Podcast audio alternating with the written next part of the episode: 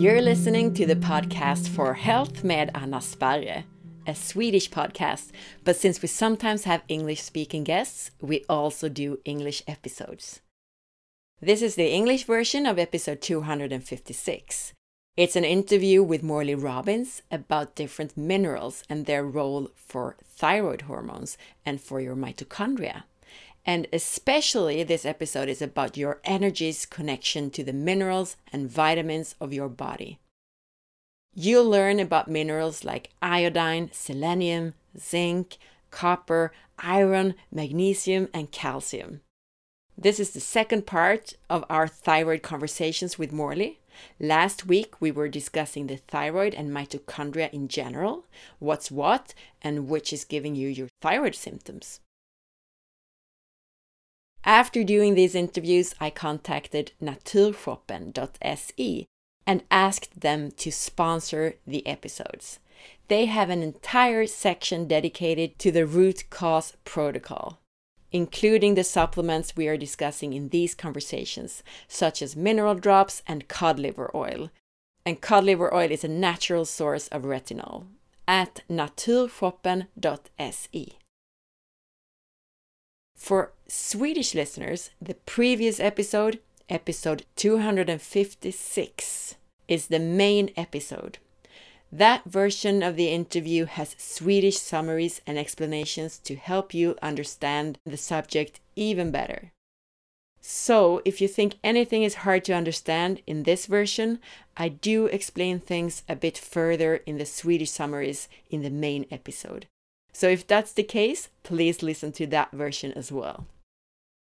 You can find more information if you go to forhealth.se or to facebook.com slash forhealth.se or go to Instagram where you'll find me as A Sparre, A-S-P-A-R-R-E. Please share this podcast episode on Facebook and to a friend if you like it. And don't forget to leave your review in iTunes. Thank you very much and enjoy the show.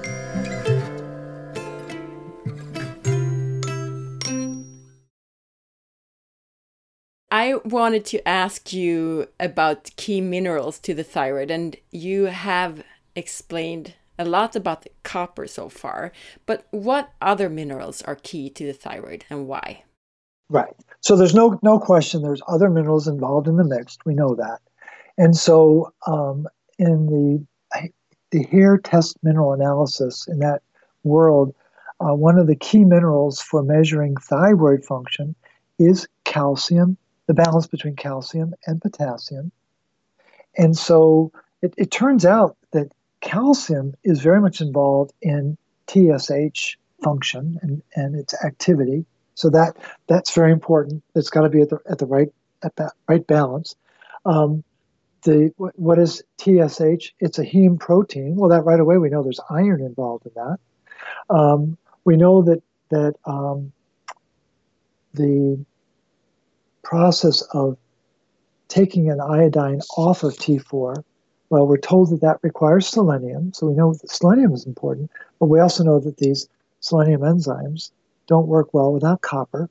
But selenium is certainly a factor again, I think in my in my research, I think selenium is given far more uh, emphasis emphasis than it deserves, solely because, uh, again, a lot of attention is placed on its role in both the thyroid function and in glutathione, but glutathione doesn't work without copper, and that's that's a known fact.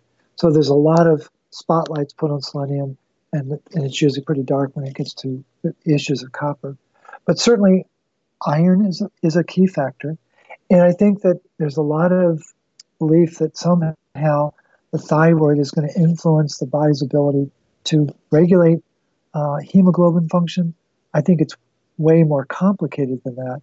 But certainly, having a um, a diet, I I tend to prefer an ancestral diet where there's plenty of protein and plenty of fat.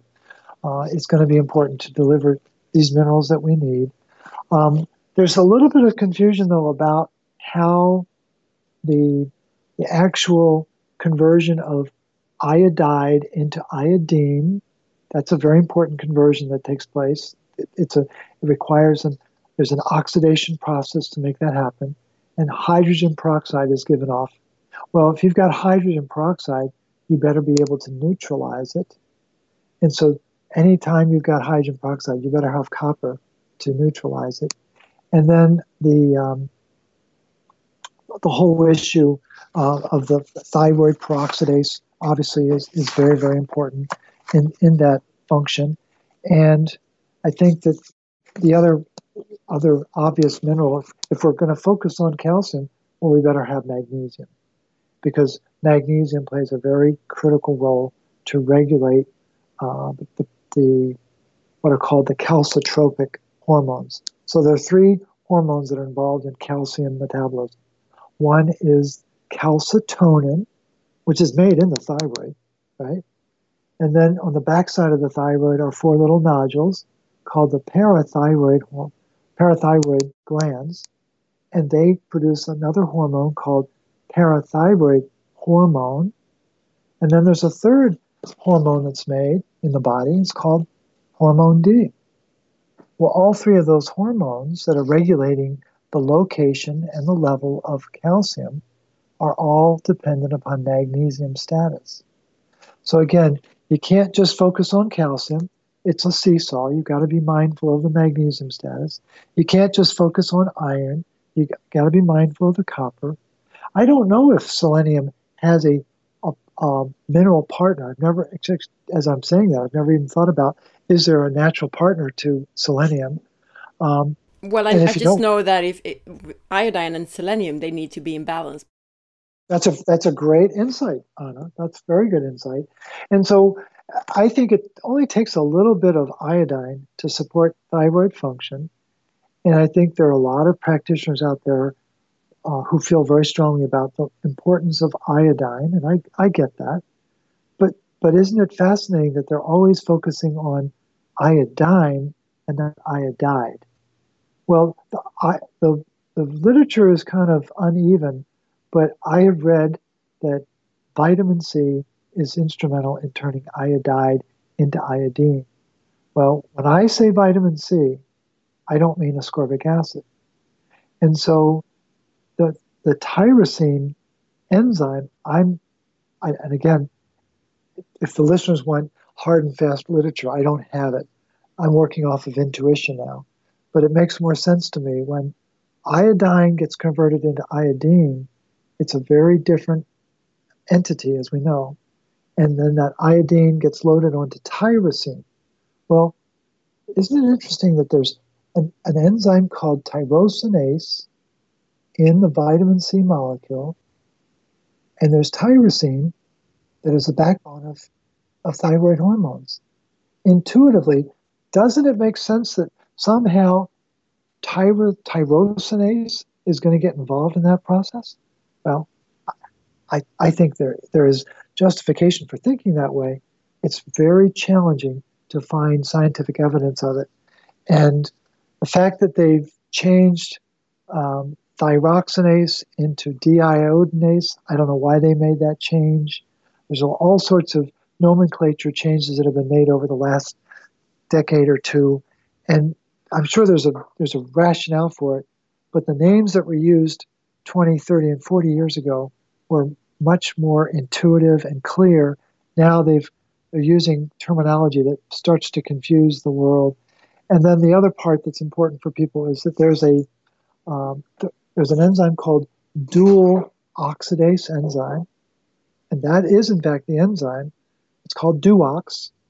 The dual oxidase enzyme is in fact what's, what changes iodide into iodine. Can't can't do it without it. Well, that's a it's called an NADPH oxidase enzyme, and it's a cytochrome P450 enzyme. Well, right away we're into the world of monooxygenases. Well, the monooxygenase enzymes do better in the presence of copper. And again, that's lost on a lot of clinicians and a lot of researchers because they've not been trained in mineral metabolism. Now you mentioned a lot of exciting minerals in relation to the thyroid. You mentioned calcium, selenium, iron, magnesium, and so on. So I think we're gonna dig deeper into the minerals and other subjects that you just now mentioned, just for the sure. listeners to to understand it all, and for me as well, of course. Yeah. Starting with iodine, then, because one mineral that we hear a lot about when it comes to the thyroid is iodine, since iodine is actually part of the thyroid hormones. You mentioned the iodide, yeah, iodide and iodine. Yep. But in general, what do you say about iodine and the thyroid? We, we know we can't make T4. We cannot load. T4 does not exist without 4 iodine. We know that, right? And and that's once that structure is made, it it, it has uh, a role in the body. And then, of course, it's subsequently altered into T3. And what's what's really important for people to understand is that, um, and I'm, i will come back to your, your question about iodine, but there's a, a protein that surfaces when there is oxidative stress. And that protein is called hypoxia inducible factor 1 alpha. It's a very powerful um, protein. It's made by a gene that's responding to oxidative stress. Well, guess what it does? Is it it really affects the activity and expression of TSH. In a body that has rising inflammation, which is what hypoxia inducible factor is responding to, there's going to be rising TSH. Well, what is that telling us? It's telling us that the oxygen is not being metabolized right. Very, very important. And so the, the importance of iodine, though, is that iodine, beyond its role in T4 production, it's also involved in ceruloplasmin metabolism, too. There are many uh, amino acids that need to be iodized in that particular protein, which is it's a behemoth protein, as we've discussed. So iodine is not just involved in the thyroid. And what I think is important for the listeners to know is that there are two ways to manage iron. You, you can manage iron with ceruloplasmin, and it will turn ferrous iron into ferric iron, and it will give off water in that process. Or you can use iodine and mix it with ferrous iron, and it will become ferric iron, but there's no water given off. So it's it's a backup mechanism, if you will, for dealing with iron overload. And, and iodine is it's clearly it's an important element on the planet. We can't live without it. But I think a lot of the um, stardom that it has is because of the failure of people to understand the role that ceruloplasmin, the role that bioavailable copper plays in our body to regulate both oxygen and iron. And so, if you, again, the phrase missing information equals missing truth, if you don't know about copper, then you're going to be more drawn to the, the impact of iodine. And I think that's part of the dynamic in modern society is we are missing broad understanding about minerals in general, but specifically about magnesium and copper in particular, or on the flip side, the impact that iron has.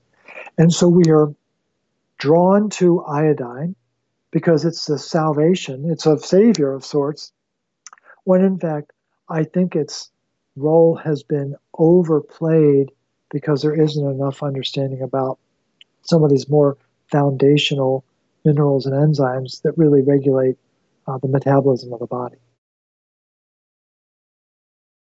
But apart from that, I mean, so also in our previous conversations, you've focused on the lack of bioavailable copper and the lack of magnesium. But do you think iodine deficiency is that an issue in the general population? It's a great, it's a really good question. Uh, I know there's there's testing for it. As a rule, I don't do it. I've had very few clients over the years who actually knew their iodine levels. Uh, I think that many people, uh, at least when I'm aware of it, they typically are on the low side. I think that's a function of our diet. You know, the the salt that our ancestors used to use had more iodine in it. They've again, the table salt of today is very different than the sea salt of yesterday, and there was more iodine in that salt. Um, and I think that the oil spills and all of the, the chemical waste products that have gone into the uh, oceans over the over the last century, I'm certain have had an impact on the iodine level that we get exposed to. Um, I think that there's no question it's a it's an instrumental part of our anatomy. We, we can't live without it. I don't know what the absolute minimum is. Again, I focus on I, I focus on how the body makes energy, and iodine is it's in my protocol, but it's one of the last things that I recommend people focus on, simply because all too often iodine is turned to as a detox. Well, every detox that is used in the body requires energy. And when you throw a lot of iodine into a copper deficient body, which most people are, it's going to cause stress. And that's going to cause oxidative stress, which is not going to help the individual get back to balance. And that's interesting too, because that's what you usually, I mean, even persons that don't have understood your view of this, they usually say to thyroid patients, don't start with iodine because that could create some havoc in your body. You have to start with other minerals, even though they Absolutely. haven't really understood this about bioavailable copper. Right. I think the body really wants to be able to make energy. That's why we're here. It's a it's an innate part of our physiology and our metabolism. And when we can't make energy at an optimal level, that creates stress. Creates oxidative stress because the body can't metabolize the oxygen properly. That's the most primal mechanism on this planet. The body, these organisms have been exposed to oxygen for a long time. And what is a mitochondria? It's a bacteria that got hijacked about a, a million years ago. That's really what it is. And, and so the thing is, we need to we need to honor that and understand that, okay, so if, if mitochondria are really bacteria, they're aerobic bacteria, what does taking an antibiotic do? oh, it must affect my mitochondria. And that's exactly what it does. Again, we, we got to think broadly about what is really driving our physiology. If you say that maybe our diet isn't optimal when it comes to iodine, how should we get iodine? Well, that's a. That, I think uh, there are several different sources. You can take tablets, you can take um, liquid, and then, of course, you can take seaweed. Uh, my preference always is to, to try to get it through a food source. And so, seaweed. So then people are going to say, yeah, but the oil spills and the oceans, and, you know, it, it's very frustrating.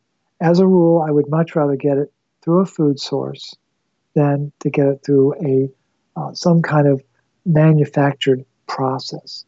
And I would I would much rather uh, because the because the food source is going to be a precursor that's going to require the body to activate it into the iodine. That's really that's the magic is allowing the body to make that conversion, as opposed to hand. It's it's the difference between teaching some, someone how to fish versus hand them a fish, right? So what the, system is set up to do is hand people iodine. Well, the conversion's already been made. Well, we're then we're then we're biased by the fact that oh, you don't have the ability to flip iodide into iodine. Well, that that's a pretty primal function that the body should have. And so again, we there's always this tension in living in this crazy world of ours. Do we have access to the raw materials that we should? And that's where that's one of the stressors of, of modern life is having real food and access to real food at a level that can support our our viability uh, as a as an individual. And also, I have to mention that getting it from food, such as seaweed, like kelp, for example, or seafood, other seafood. I mentioned earlier in our conversation the importance between the balance between selenium and iodine. If you get iodine from food sources, you automatically get selenium at the same time because they're the same sources usually. Oh, that's that's beautiful. See, I, I the, the what's important for the listeners to understand is that I um, have very deep knowledge about minerals in general, but but three in particular, which we've talked about, the magnesium, copper, and iron, that I don't have deep knowledge about selenium. I don't have deep knowledge about iodine, other than to know that they are very important. They're, I know what the source, most likely sources are, but I'm cautious about putting them on the same level. I think there really is a hierarchy in the minerals, and selenium and iodine would probably be on that second tier. They're not up there with, in my opinion, they're not up there with, with copper and iron in terms of the dynamic that they play around the oxygen molecule. Just they're they're just completely different. But when it comes to the thyroid, selenium is part of enzymes, uh, several enzymes important to the thyroid. So, yeah. do you have any sort of take on selenium or opinion about selenium? No, it, it, it is it is absolutely important. The the author that people should look up is Olin, excuse me, Olin, O L I N, my, my apologies, Olin from 1992. Um, very important research about the role of the, they're called seleno enzymes, selenium based enzymes, the role, the, the role and function of these seleno enzymes in copper deficient animals. And they don't work as well. And it's very well documented. And again, most people don't know to ask how do these enzymes work in a copper deficient body? That's that's what drives a lot of my research is to see well how does this work in a copper deficient body? How does that work in a copper deficient body? There, there's a um, there's a, a, a mouse model that i'm absolutely fascinated by that's used to study multiple sclerosis. And it's called the it's called cuprazone cuprazone is a chemical that chelates copper out of the animal, especially the liver and a very important brain region called the corpus callosum. And this corpus callosum has a very particular importance to the thyroid, which I'll talk about in a minute. But what happens is that when you feed an animal cuprazone, mitochondria stop working. And there's a research study done um, by Praet, in 2014 to study that cuprazone model, and lo and behold, they discovered that the mitochondria stop working when there's no copper.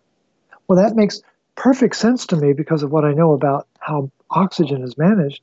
But if you don't know that, then then you think that multiple sclerosis is a disease, when in fact it's just a lack of key uh, nerve tissue and, and brain tissue not being able to make energy, especially what are called oligodendrocytes that are made in the corpus callosum. And what else does the corpus callosum make? It's something that we haven't talked about. It's called TTR, transthyretin protein. Are you familiar with that, TTR? No, no. Okay. So transthyretin is a very important protein because it transports, that's what trans is, transports thyroxine and retinol. I think that might be important. yeah. And, and, and where is TTR made? It's made in the corpus callosum. Well, if we've got people who are eating a copper deficient diet, if we have people who are eating a vitamin A deficient diet, do you think that might expe- affect the expression of the corpus callosum that's supposed to be making TTR, that's supposed to be transporting thyroxine and retinol in the body? Well, of course it does. And no one talks about that. And the the when when I'm working with people who call themselves hypothyroid, oh, I'm hypothyroid, I'm like, well, then you don't have any retinol in your diet. And they go, how did you know? because that's because if the if the thyroid doesn't have access to retinol, then the thyroid receptors can't work because they must be in concert with a, a nuclear receptor called RXR, which is a very important partner to the thyroid hormone receptor. And and I'm not sure a lot of endocrinologists know that, but they are a tandem partnership that if the RXR is not there, then the TR does not work. Well, that, be, that becomes a very important part of the, the breakdown of the anatomy. And so a lot of people don't recognize how important retinol is to the function of their thyroid and the function of the peripheral tissue that, that is trying to attract these hormones because the TR is not expressing properly because it doesn't have its partner RXR. So again, the, there are additional layers of, of thyroid metabolism that go way beyond the minerals that we're discussing. But, but retinol is especially important as a nutrient because of its primal role in supporting brain function, supporting the hypothalamic function, supporting the thyroid function, and supporting the peripheral uh, receptor function uh, throughout our body. And I very much agree regarding the importance of retinol when it comes to the thyroid function. And that's why we're going to dig deeper into that in a while. Okay. The next uh, mineral I had written down was copper. And for obvious reasons, we have spoken about copper already a lot. And you've mentioned things like copper being important for the TRH hormone being important for the metabolism of tyrosine and uh, for some enzymes, some thyroid enzymes as well. But could we summarize copper's role for or roles for the thyroid? No, it's uh, uh, very important. I think the three studies that stand out for me are all these three studies. One is by Lukaski, L U K A S K I, Lukaski et al., 1995. Allen et al., A L L E N, 1982, and Oliver, 1975. Those three studies all looked at thyroid function in animals that were fed a copper deficient diet. And to varying degrees, there was a breakdown of thyroid function. The most dramatic, of course, was the Lukaski from 1995. There was a wholesale um, depression in various components of thyroid activity.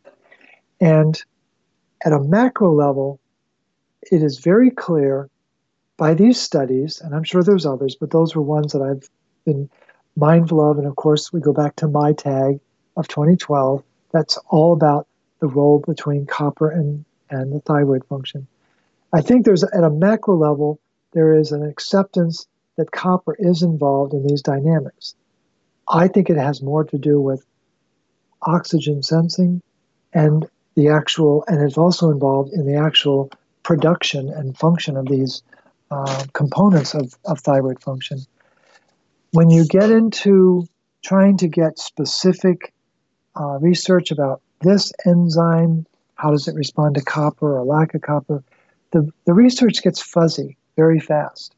And I'm not going to speak to that other than to say I don't think we have full disclosure about the role of copper in optimal thyroid function.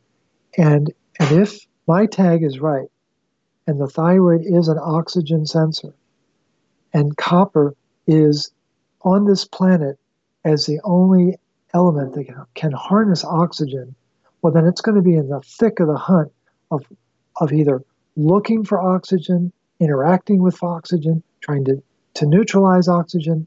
And I can't help but think that copper is instrumental in thyroid function. And I would add to that the scores and scores of people who now no longer use thyroid medication because they have adequate energy and adequate body function, optimal cholesterol function, because their their thyroid is getting the support that it needs nutritionally.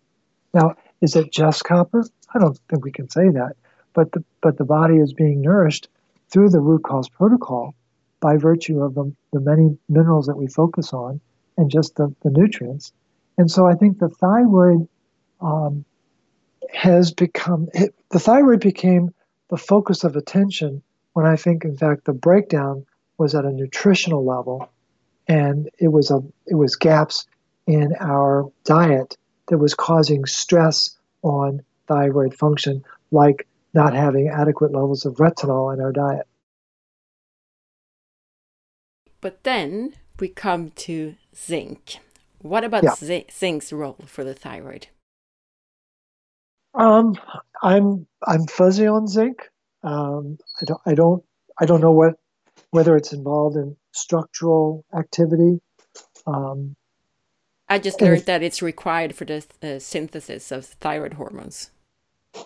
Well, I'd I'd want to do a deeper dive on that, and I will do that um, because because whenever someone tells me that zinc is needed for something synthesis, my first instinct is the minute you bring supplemental zinc into the human body, you're going to stimulate the production of metallothionein in the liver, and metallothionein binds up copper a thousand times stronger than it binds up zinc. So picture someone who's twice as strong as you, Anna. you can't picture someone who's a thousand times stronger. No. So, so supplemental zinc neutralizes the bioavailability of copper. And I'm, I'm very quick to criticize practitioners and articles that tell me how important zinc is. Oh, you need zinc to fight viruses. No, you don't. That's not true. It, it's a, it's a, it is a function. It's a possibility, but there are other more um, foundational ways to deal with. It. You deal with it energetically, and again, that the we can get into a whole long debate about what is a virus and is it something you can catch, and we don't need to go there.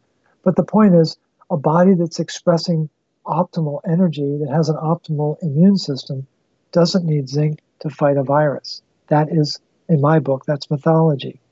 I don't know enough about zinc and the so-called synthesis of of the uh, thyroid hormones.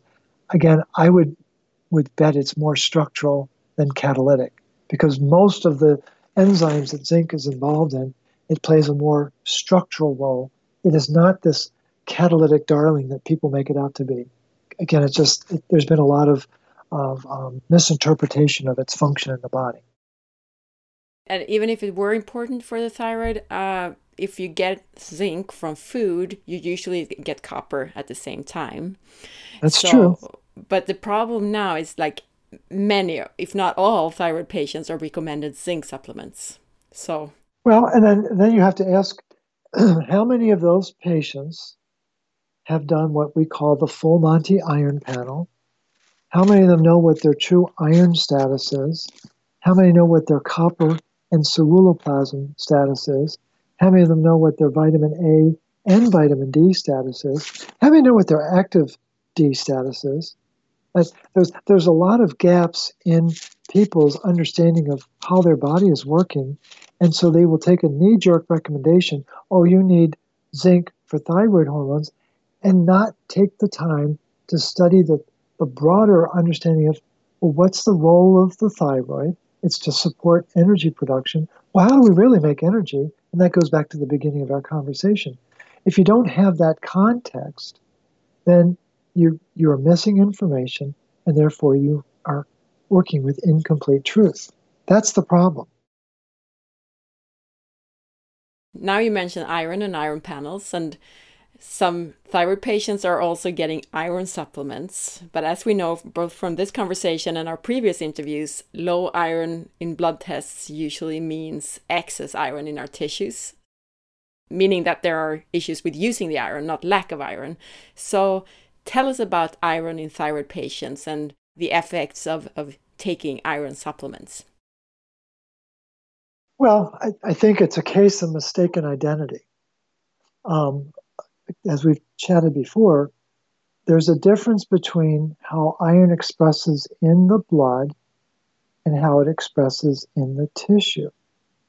So, very important research was done by Bruce Ames uh, and Bruce Killilea back in 2004, and they were studying uh, iron in what are called fibroblasts, very important uh, cell. And what they discovered, much to their surprise, is that iron in the tissue can be 10 times higher than iron in the blood. That's a very important distinction.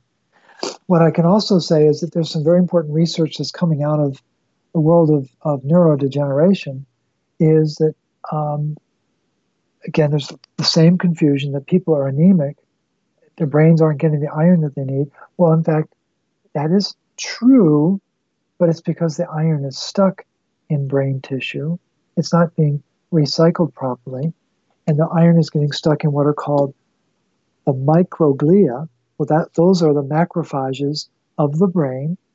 And what are the macrophages? Those are the those are the Pac-Men that gobble up the, the dying red blood cells. And the iron that's in those microglia is showing up on what are called Tesla 2 MRIs.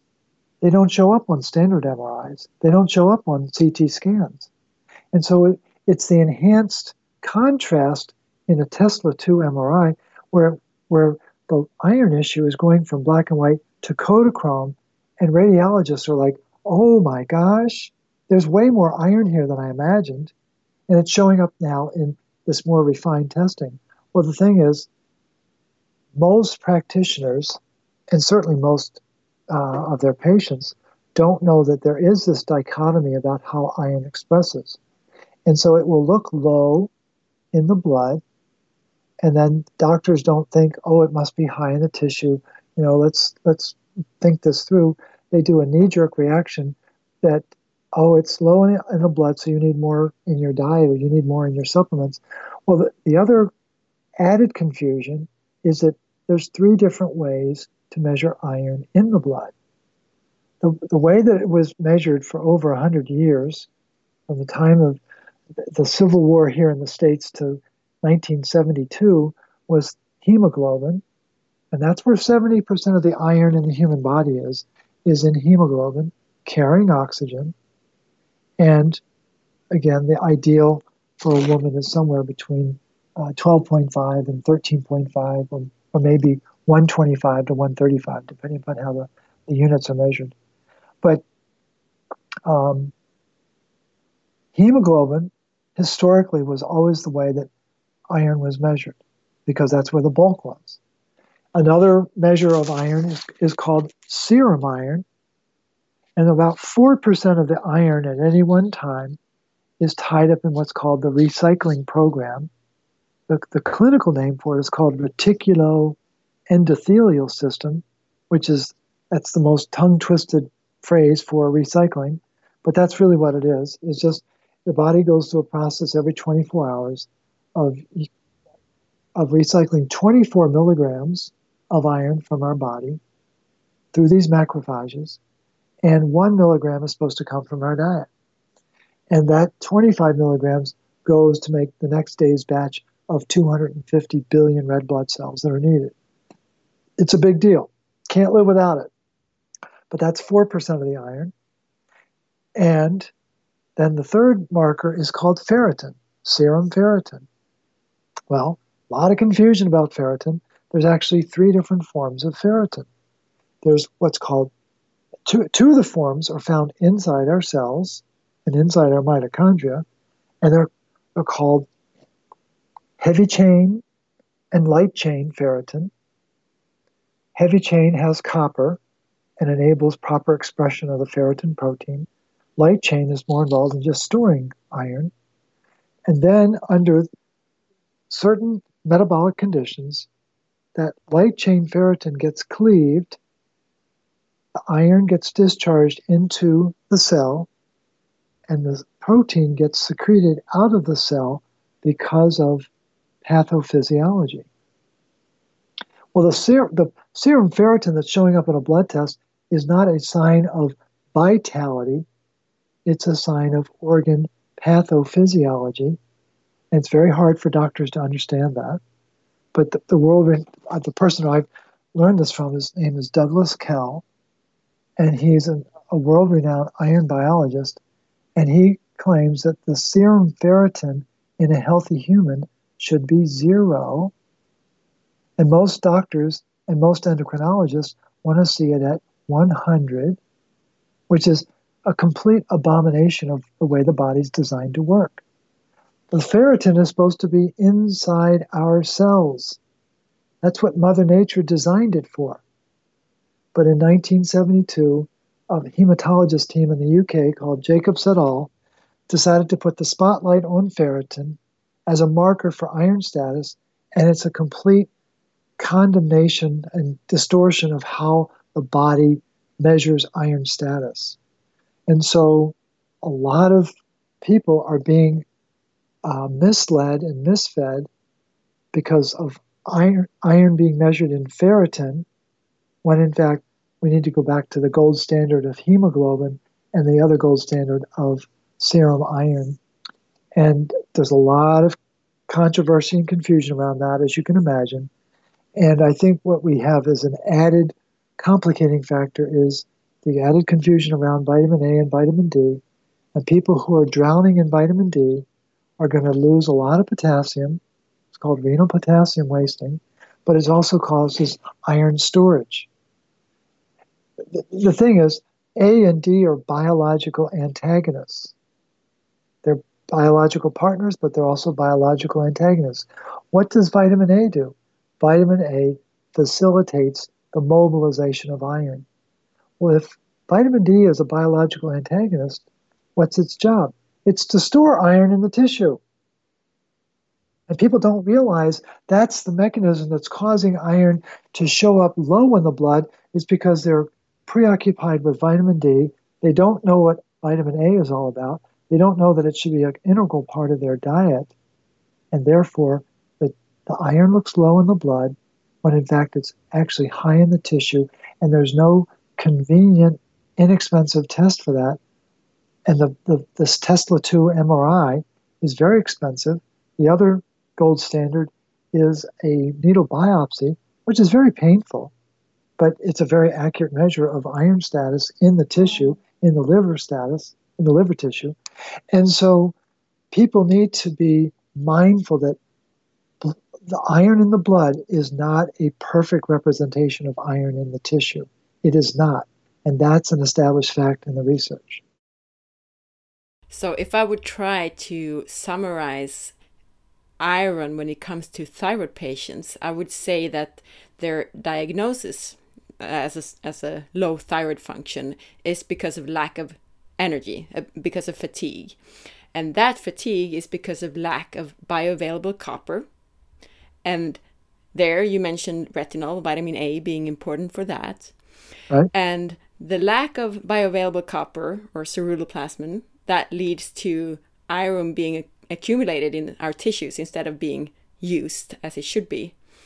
And then it looks very low in the blood, and the thyroid patients get supplements of iron, and then we have a downward spiral. Could you summarize it like that? Yeah, no, I think that's a beautiful way to, to encapsulate and, and summarize it.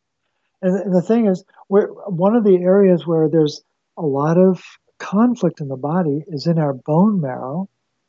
Well, what what is the bone marrow? It's it's a it's a fatty substance.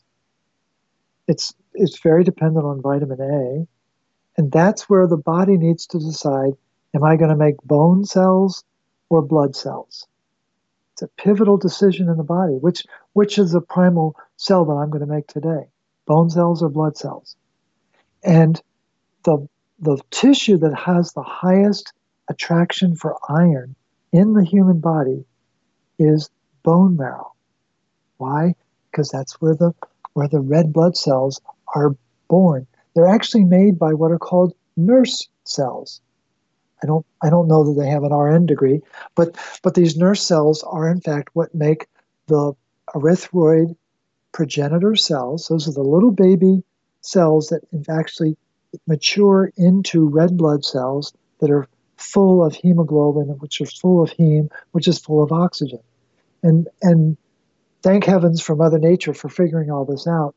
But if our bone marrow starts to accumulate too much iron, it disrupts the body's ability to make new blood cells and it activates a key enzyme called acid phosphatase, which causes a breakdown of the bone matrix to release calcium. And then the when the person gets their bone scan, the doctor says, "Oh, you you have osteopenia or you have osteoporosis," and gives the patient what? Calcium, Calcium. and vitamin D, which which do nothing to correct the iron crisis that's building inside their bone marrow because they don't have enough bioavailable copper and they don't have enough retinol in their bone marrow to properly regulate the iron that is being attracted to that tissue. The next mineral I've I wanted to ask about is magnesium and you mentioned it but tell us about magnesium's role when it comes to the thyroid. Well, it's again, it's it's instrumental in um, modulating and regulating the, the status of calcium. And when when calcium shows up low in a blood test or shows up high in a blood test, there's a very specific range for calcium in the, in the serum blood. If it's too low, or too high, those are both signs of insufficient magnesium in the body. And I would argue probably also in the thyroid because that's where the calcium is regulated. So the, the, the role of calcitonin and parathyroid hormone to modulate uh, calcium status in the body is very, very powerful, as we know. But those hormones key off of magnesium status. And that's the work of Robert K. Rude, who is a noted endocrinologist at USC Medical Center, and he did some very important pioneering research in the in the 70s, 80s, and 90s to talk about the role that magnesium plays in regulating calcium. Again, there's more calcium in the body than there is magnesium, but magnesium is the regulator. There's more iron than there is copper, but copper is the regulator. And, and people need to understand that just because a mineral has a dominant position in the body, like calcium or iron, doesn't mean it's more important or that it's that it has a, a higher authority. No, they take their cues from magnesium and copper, respectively. And so, magnesium is also very important for eh, let me rephrase it this way someone who has magnesium deficiency is more likely to have inflammation. And so this is happening at a cellular level, at a tissue level, and at a systemic level, depending upon the level of stress that the person is under, depending upon the level of oxidative stress that they're under. Um, what is a major contributor to magnesium loss? Having too much iron. That, that's a known fact. And so, if the thyroid tissue is not able to properly regulate what it's doing relative to the production of thyroid hormones and isn't managing the iron and isn't managing the calcium, then you're going to begin to get metabolic imbalance, and then you're going to get uh, faulty expression and function from from that uh, very important gland. But the the magnesium is very important for keeping uh, proper balance to the production of calcitonin and the parathyroid hormone that are directly uh, a function of the, the thyroid function. So magnesium's role is maybe more indirect in that way that it's not directly affecting the thyroid hormones like T4 and T3, but it's actually connected to the thyroid because it's regulating calcium regulation in the body and, and that calcium regulation is also regulated from the thyroid. Right. And the other thing we have to keep in mind is that the thyroid is made up of what are called thyrocytes and follicular cells, right? And, and, and again, each of these cells needs to be able to make energy. Well, there's nothing more important than magnesium in the production of energy. And there's a magnesium in complex 4 And every one of those ATP molecules it's made, that's the energy molecule, you know, it's adenosine triphosphate. And adenosine, what is adenosine? It's B4. It's attached to three phosphate uh, molecules. And what's between two of those phosphates? It's magnesium. And what does magnesium do? It stabilizes the phosphates on ATP. And what happens when we cleave a phosphate off of ATP? We lose that magnesium. That's what, when I'm referring to the magnesium burn rate of stress, that is at a very mechanistic level, that's exactly what's happening. The body is expending magnesium in order to get access to energy. That's the price that we pay. Does that make sense? Yes, definitely. So, magnesium is then very important for energy production, but maybe not directly for the thyroid hormones T4 and T3, but the most important thing for the mitochondria and the energy energy production. Exactly. Yeah.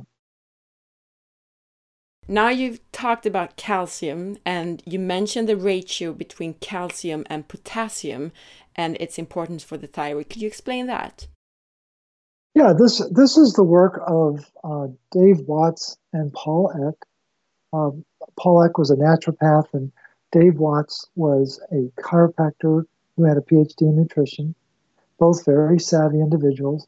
Uh, Paul Eck is no longer living. Dave Watts is probably in his 70s now. He's, he's one of the foremost authorities on minerals on the planet. And back in the 1970s, as they were developing the whole uh, mechanism of hair tissue mineral analysis, they began to develop ratios that were instrumental for different um, functions in the body.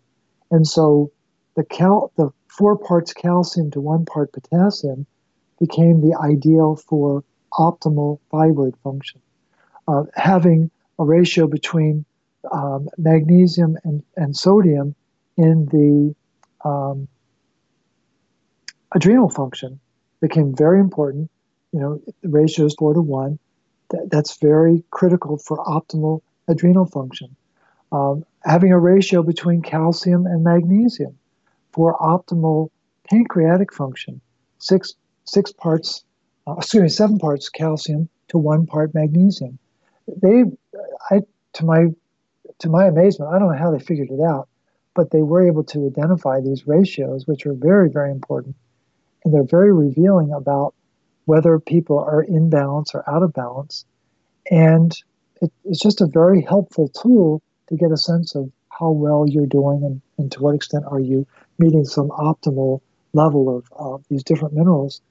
But the um, calcium and potassium just have a, a very critical role that calcium is a mineral that will slow it, it, it has a kind of a dual function it's it's really essential for um, firing muscles as we know but it also has a dampening effect in the mitochondria potassium is a very vitalizing mineral people are always amazed when they bring more potassium into their body how much more energy they have well it, it, they're changing the pH of the cell and they're changing the pH of the of the mitochondria so they can do their job right.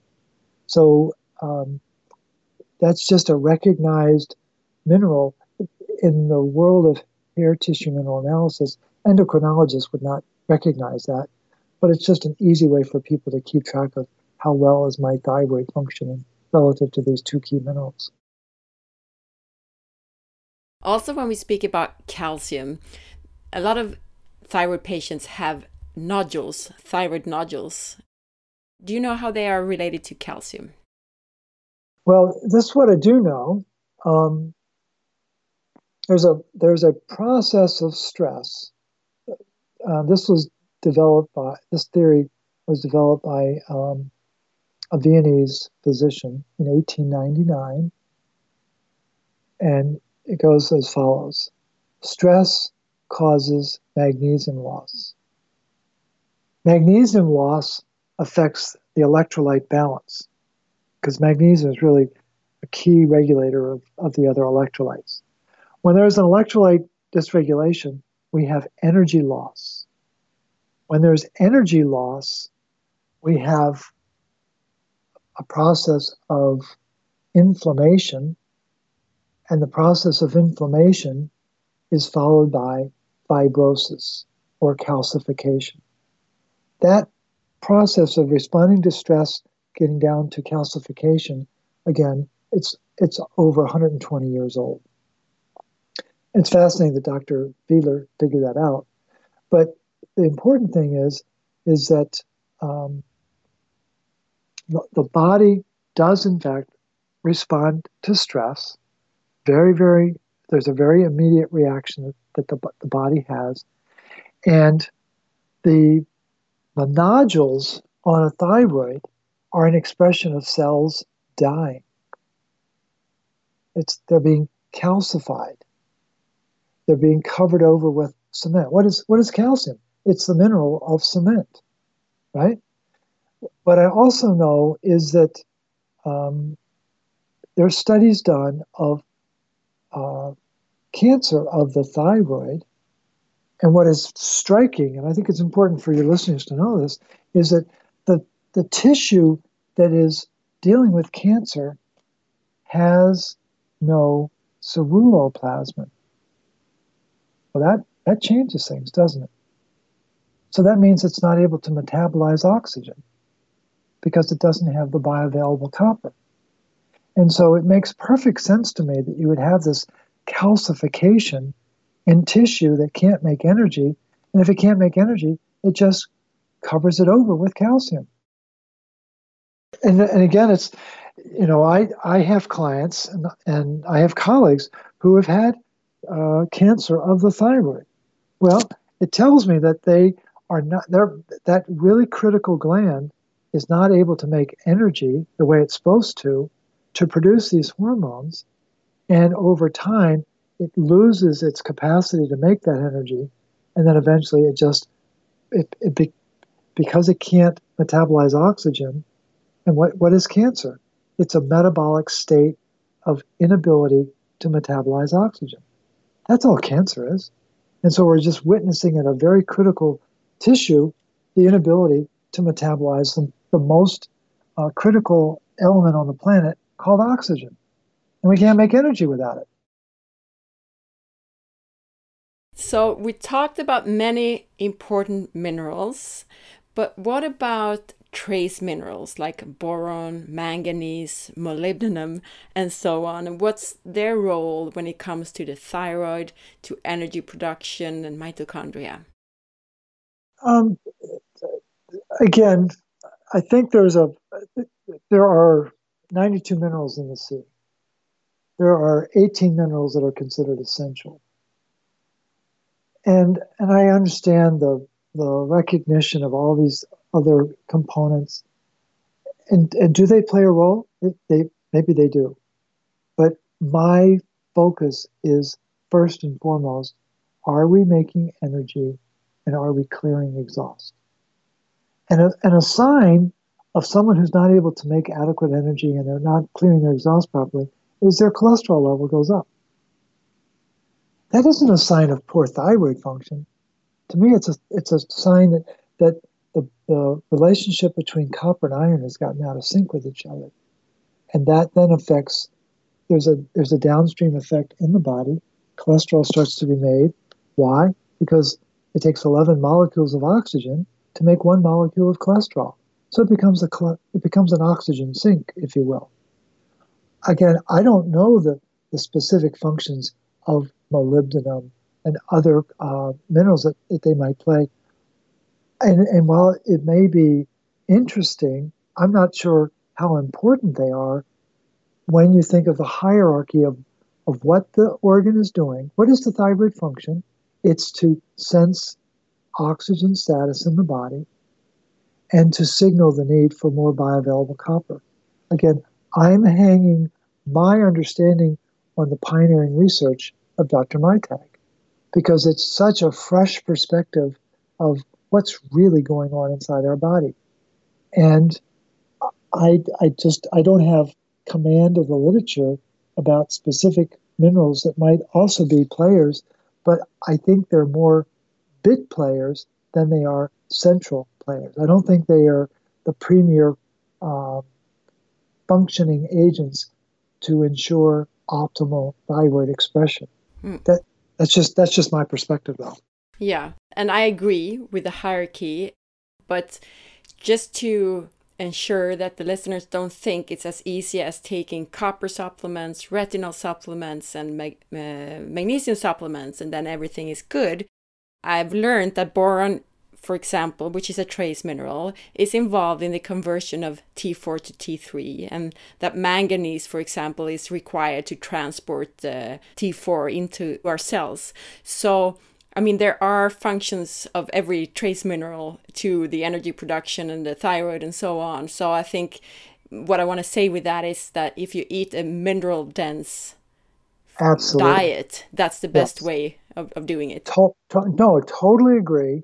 And um, boron, you know, I'm not aware of its role in the conversion, but but what's useful to know is that boron has a relationship with iron. Okay? And so boron has a, a particular affinity for oxygen. So that that the, the flashpoint in, in human physiology is when ferrous iron gets near oxygen. It's explosive. It's like pulling the pin out of a hand grenade. And so we've got to be very careful. And the iron getting around hydrogen peroxide, that's very reactive. It creates what's called the Fenton reaction, which creates a hydroxyl radical, which is very destructive to the body. Well, boron is very important in managing that oxygen. And what is that process of converting T4 to T3? It's taking a iodine off of T4 in the presence of ferrous iron and oxygen. Well, you better have some stabilizers around that. And the deiodinase enzyme, it's considered a seleno enzyme, does not work well without copper. And it makes perfect sense to me that boron might be in the mix because of its ability to regulate oxygen in that environment, especially given its relationship with iron. You know, people are, may not be aware of that. Manganese being involved in and getting what did you say T4 into the cell? That that that's a new one. I didn't know that. That's and what that's I fast. I mean I yeah, that's what I've learned. I don't have the the sources in front of me though. Yeah, and and I think it's that is fascinating because um, talk about a, a really bit player, manganese. Well, it's really important for a few few enzymes, but very few, and uh, the most important which is it's called manganese SOD, and that's an antioxidant enzyme inside our mitochondria, and it's what neutralizes the uh, high, the superoxide that's made inside the mitochondria as energy is being made. Well, in iron toxic bodies that have iron toxic cells that have iron toxic mitochondria, that manganese SOD becomes iron SOD and then it becomes a generator of oxidative stress. Most people don't know that. And manganese is a very tricky mineral to work with. And I think what you're recommending is broad based mineral support. I don't, as a rule, recommend a lot of micro supplementation, this mineral versus that mineral. The, goal is to get um, minerals in general through uh, your water, through mineral drops, and through a nutrient dense diet. Um, I do put particular emphasis on magnesium just because we live in a very stressful world and there's a particular loss of magnesium that's outrageous. And then the, the obvious priority focus on getting copper, but it's through food, not through supplements.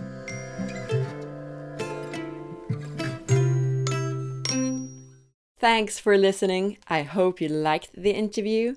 Next week, we are continuing our discussions with Morley and we will focus on different vitamins and how they affect your thyroid. Also, we get into topics like thyroid medication, cholesterol, and reverse T3. Don't miss out on that. Don't forget to leave your review of the podcast in iTunes. Also, please go to facebook.com slash forhealth.se and share the episode information with your friends or in your Facebook group. I hope that you're interested enough to check out our other English episodes. Most version B episodes are English. There's 248b with Murdo Mackay about the connection between your movement pattern and stress. 232b with Brian Hoyer about electromagnetic fields such as mobile phones and Wi Fi. There's 230b with Deanna Minich about mitochondria and fatigue. There are five episodes with Morley Robbins on the physiology of minerals in your body, episodes 218b to 221b, as well as a follow up episode in 242b.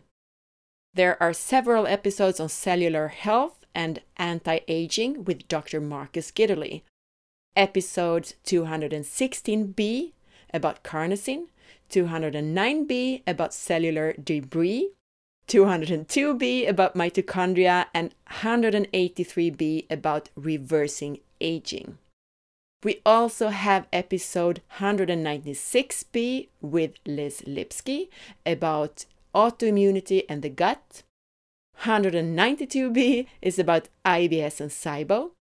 172b and 173b are with functional medicine profile Umahro Cadogan about food and supplements as medicine, as well as about genetics and methylation.